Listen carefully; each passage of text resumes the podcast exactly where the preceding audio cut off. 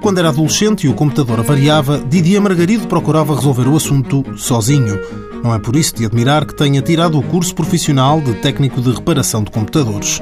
Mas na escola, o gosto pelas máquinas passou para outro nível, menos físico e mais do design gráfico e da programação. No meu curso tive um módulo que era de design e de animações flash e interessei-me bastante e continuei a, a, seguir a área pessoalmente, pronto, trabalhar em casa, trabalhar com código e pronto, e até hoje ainda, ainda estou, estou cá agora a trabalhar nisso. Cá é na Red Post, uma empresa especializada na criação de páginas de internet e lojas online. Sou programador, faço também alguns vídeos pronto, animados também para alguns outdoors e de vez em quando também trato algum design, caso necessário, mas pronto, a minha área mais é a programação de websites. Didier está na empresa há três anos, foi contratado através da medida de apoio à contratação via reembolso da taxa social única, que considera ter sido decisiva para a contratação.